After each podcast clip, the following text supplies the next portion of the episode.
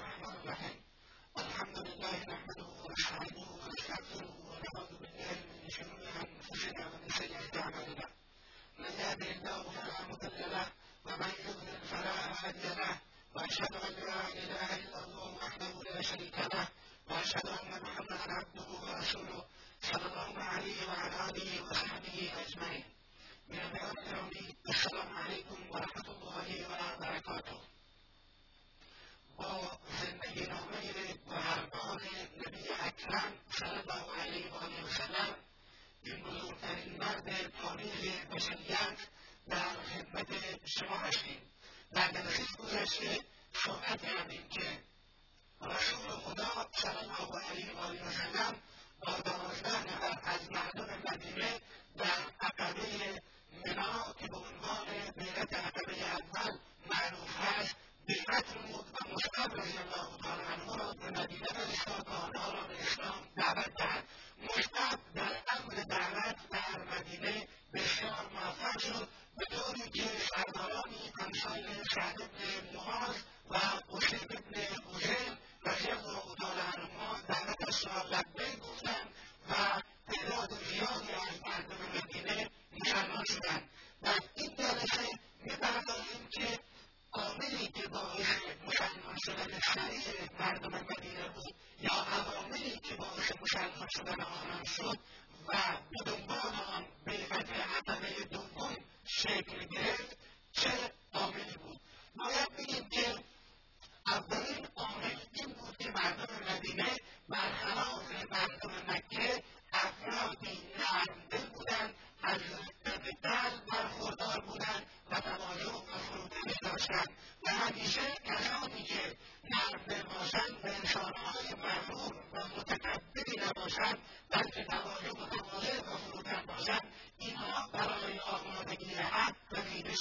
بیشتری دارند. آنچه باعث میشود که انسان در برابر حق بیستد، چنانچه مردم مکه در برابر حق ایستادند، مسئله تکبر و غرور است. وقتی که رسول اکرم صلی الله علیه و وسلم تکبر را تعریف نمودند، فرمود الکبر بدء الحق و غمط الناس. تکبر این است که انسان حق را نپذیرد و دیگران را قانع کند. مردم مدینه انسانهای متواضع و فروتنی بودند. به این خاطر وقتی که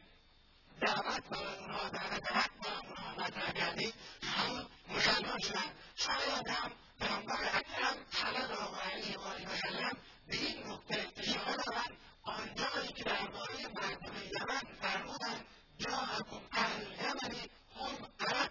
افئدة و ازین قلوبا. اهل یمن نزد شما آمدند که اونها قلبهای بسیار رقیقی و دلهای بسیار نرمی دارند، یعنی از دلهای بسیار نرم و خوبی برخوردارند. و میدونیم که مردم مدینه یعنی اوس و قبایل اوس و خزرج اساسا از یمن هجرت کرده بودند و به مدینه منوره آمده بودند و اصالت یمنی داشتند. به این خاطر از قلب و دل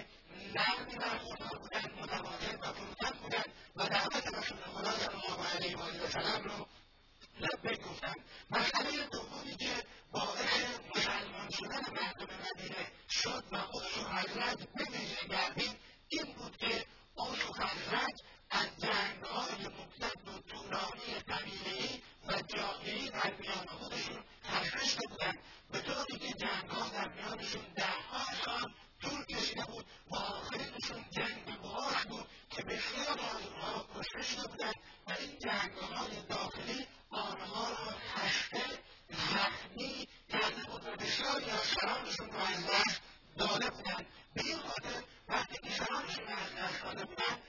رهبران جوان، سرداران جوان آمادگی پذیرش حق رو بیشتر داشتند. این است که مدد پیامبر اکرم صلی الله علیه و آله و سلم رو غنیمت شمردند و این رو عامل وحدت و یکپارچگی خودشون میدونستند، چون که بعدا این مسئله متحول گردید و وقتی که دعوت مطرح شد به خاطر خستگی از جنگ‌های گذشته مسلمان شدند. و این است که عایشه صدیقه رضی الله تعالی عنها در این زمینه می‌فرماید یوم امرئ یوم قدمه الله لرسوله صلی الله علیه و آله و سلم. روز براش روزی است که خداوند عز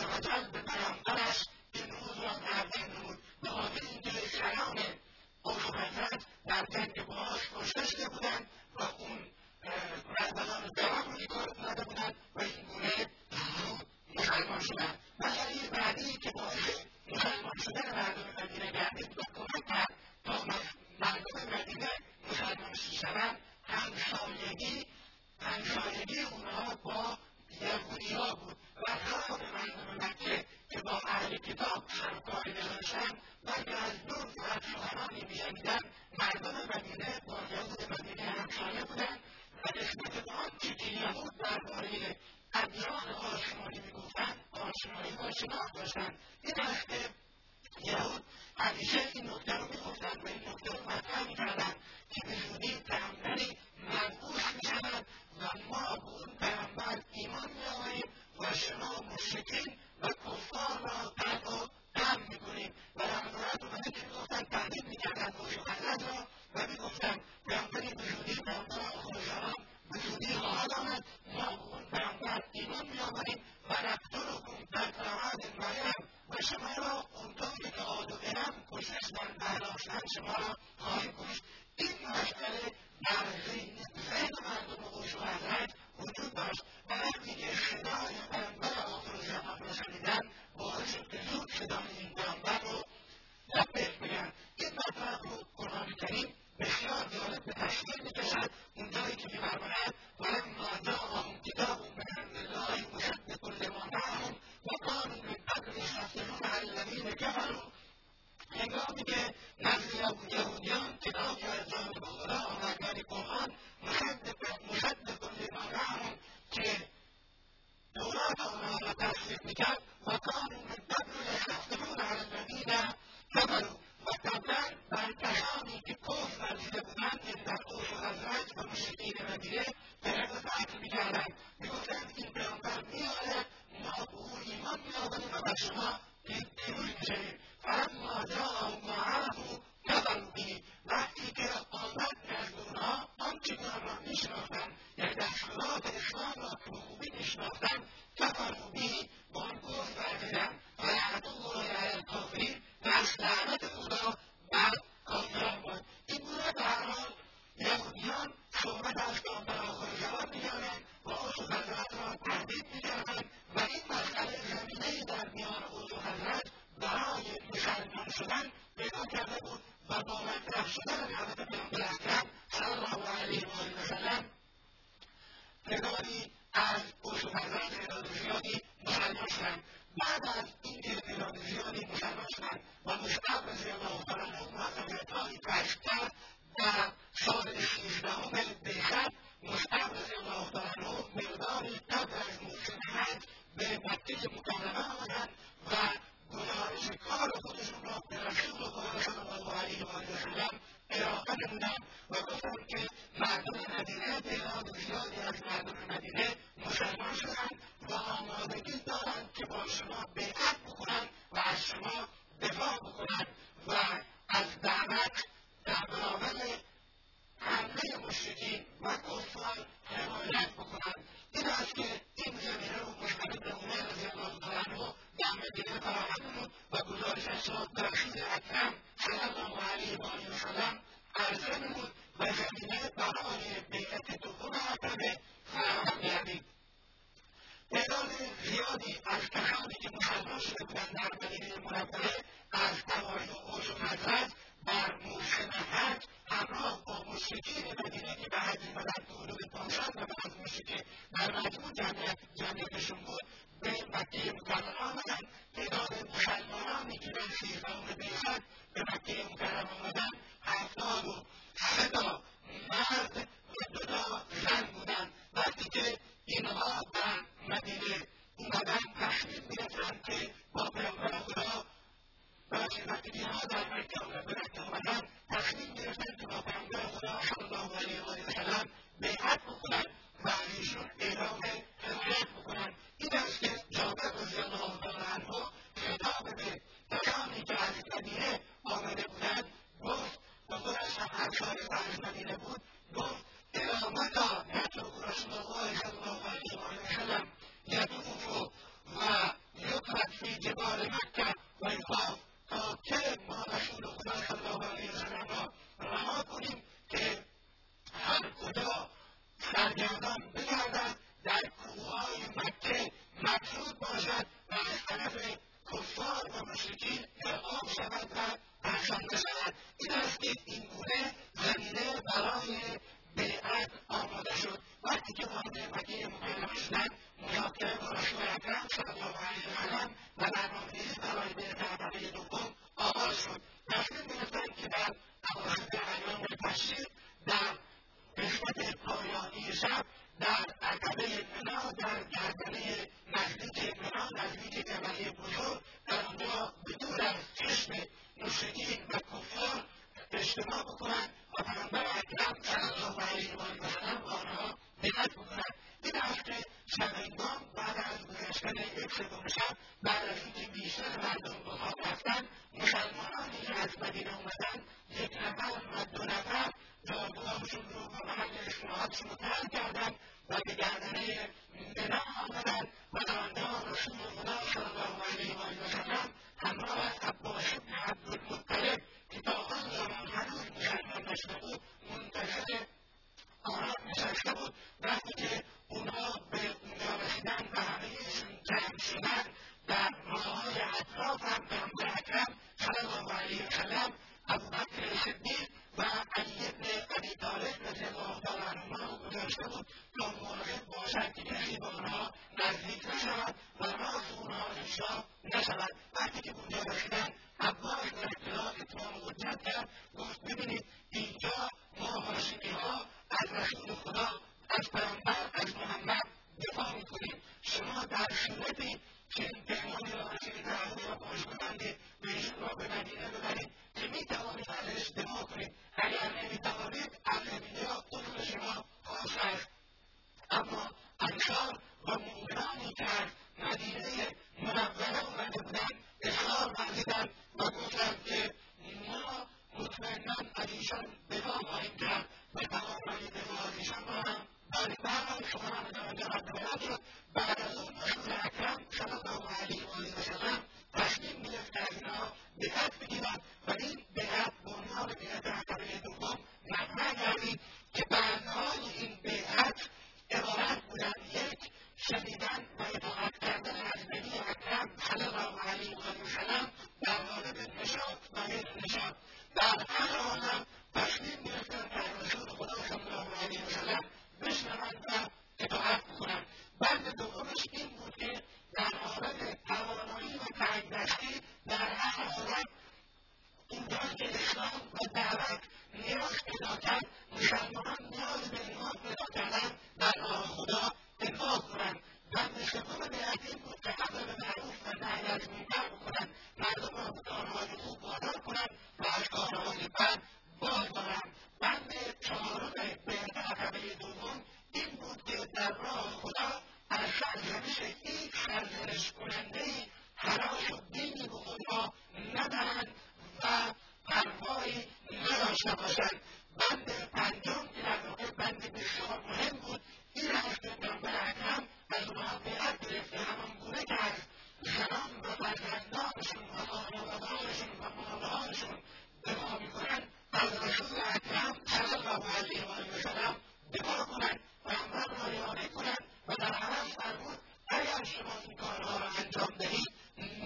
مطمئنا به بهشت خواهید رفت. این بوده پیامبر اکرم صلی الله علیه وسلم بر اساس این بندبند با مسلمانانی که از مدینه به مکه به اصحاب سیزدهم بعثت آمده بودند بیعت نمود و در مدینه پایگاهی ایجاد شد برای اینکه در آینده مرکز دعوت اسلام باشد. ناگزیر نبود که پیامبر با مردم بیعت به صورت مشافهه گرفت و با اونها مشافهه کرد که اصحاب صداقت بودند و با زنانی که همراهشون بودند که دو نفر بودند با ازآنها به صورت شفاهی بیعت گرفت و در واقع این بیعت هرچند بیعت زنان با این بیعت فرق میکرد، اما دو زنی که در این بیعت شرکت داشتند برهمن بیعتی که رسول خدا صلی الله علیه وسلم از مردها گرفته بود از اونها گرفت. خیلی از این زنان غالبا نسل انصار رضی الله تعالی بود که در حرکههای مختلفی شرکت کرد و از رسول خدا صلی الله علیه وسلم دفاع نمود. بعد از اون پیامبر اکرم صلی الله علیه وسلم به مسلمانان و به این مردم مدینه دستور داد که دوازده نفر به عنوان سران خودشون و رهبران خودشون تعیین بکنند تا اینکه مسئولیت اجرای بندههای بیعت رو به عهده داشته باشند و اونها این مسئولیت رو به عهده بگیرند و این بیعت رو اجرا بکنند که مردم مدینه بعد از شور و مشورت دوازده نفر را از میان خودشون انتخاب کردند که نه نفر اینها از قبیله خزرج و سه نفرشون از اوس بودند و به پیامبر اکرم صلی الله علیه و آله و سلم معرفی نمودند. کسی که معرفی شدن در پراکنش ماهر هم با اونها تعهد گرفت که بنده‌های این بیعت رو اجرا بکنن. به ماطبان پرخالت دیدم که دیدان جمعیت خیزنی ها به مراقب بیشتر و شبا بر چهار مراقب جمعیت بوشی ها بود. بوشی ها چون کمتر بودن شدن به مانده خدمت پراکنش ماهر هم برده کردن. و الان بعد از این که این بیمان گرفته شد مسلمان در آخرین لحظات این میخواستن پراکنده بشن و به خانه‌هایشان بروند و به محله‌های اجتماعات خودشون بروند. این پیمان به نحوی افشا گردید و مردم صدای این پیمان رو شنیدند. این هست که وقتی که متوجه شدند این پیمان افشا گردیده است، عباس بن عباده نجار از بنی انصار گفت ای رسول‌الله، ما آماده ایم، اگر شما امشب دستور دهید ما به مردم منا با شمشیر حمله خواهیم کرد و اونها را از کار درخواهیم آورد، زیرا ما جنگیان بسیار توانمند می‌باشیم. و مریم صلی الله علیه وسلم در جواب ایشون فرمودند نحن نؤمر بذلک، هنوز دستوری در این زمینه به ما نرسیده است. در نتیجه به خانه‌هایمان برگردانید برگردید و این خلقیت خلقیت بیعت رو همچنان حفظ کنید و نگهداری کنید. و پیامبر صلی الله علیه وسلم به این نکته تاکید کردند. قریش مردان اون روز وقتی که از ماجرای بیعت خبر شدند و متوجه شدند که شبیبا محمد با مردم مدینه بیعت کرده است، چون از مسئله بسیار احساس خطر میکردند، شب امام علیه قریش نزد مردم مدینه اومدند و از اونها پرسیدند که ما چه خبری شنیده‌ایم. چون میدونیم که بیشتر مردم مدینه که در اونجا حضور داشتند مشرک بودند و تعدادشون زیاد بود. مسلمانها فقط هفتاد و پنج نفر یا این حدود بودند. مشرکان مدینه سوگند خوردند که ما از چنین جریانی اطلاع نداریم و مسلمانان در برابر سخنان قریش سکوت کردند و چیزی نگفتند. این گونه این بیعت به سلامت به پایان رسید بدون از اینکه در این مرحله دچار مشکل بشود. حالا درس‌هایی که ما از بیعت عقبه دوم می‌گیریم که رسول اکرم صلی الله علیه وسلم به ادبیات عبارتند از اینکه یک، این بیعت یکی از فتوحات بزرگ اسلامی محسوب می‌شود. در جریان فتوحات اسلامی موفقیت‌های رسول اکرم صلی الله علیه وسلم، این بیعت موفقیت بسیار بزرگی بود، زیرا در مدینه منوره مرکزی و پایگاهی برای اسلام تشکیل میشد و آیندهای برای مرکز حکومت اسلامی درست میشد و این برای مسلمانان فتح و پیروزی بزرگی محسوب شد. مسئله دوم این نمیزه رو ما می‌بینیم که ایمان وقتی که در دلی بنشیند و در دل انسان جای می‌گیرد و با اخلاص باشد، چگونه می‌تواند انسان را متحول و دگرگون نماید. چنانچه ما می‌بینیم مردم مدینه وقتی که مسلمان شدند چگونه دگرگون شدند و چگونه آماده شدند که جان و مالشون را در راه پیامبر خدا صلی الله علیه وسلم فدا نمایند. همچنین ما می‌بینیم که در این بیعت پیامبر اکرم صلی الله علیه وسلم بسیار دقیق فرمانرسی می‌کند. از اونجایی که وقت ما به پایان رسیده و فرصت بیشتری نداریم، این گونه نتیجه‌گیری می‌کنیم که بعد از بیعت عقبه اول و رفتن مشعل بن عمیر رضی الله عنه به مدینه تعداد زیادی مسلمان شدند و به دنبالش بیعت عقبه دوم شکل گرفت که در این بیعت پیامبر اکرم صلی الله علیه وسلم از مردم مدینه تعهد گرفت که همان گونه که از فرزندان و خانواده‌هایشان دفاع می‌کنند، از رسول خدا صلی الله علیه وسلم دفاع نمایند. بخش‌های دیگری از این بیعت رو در جلسه آینده و همچنین مقدمات هجرت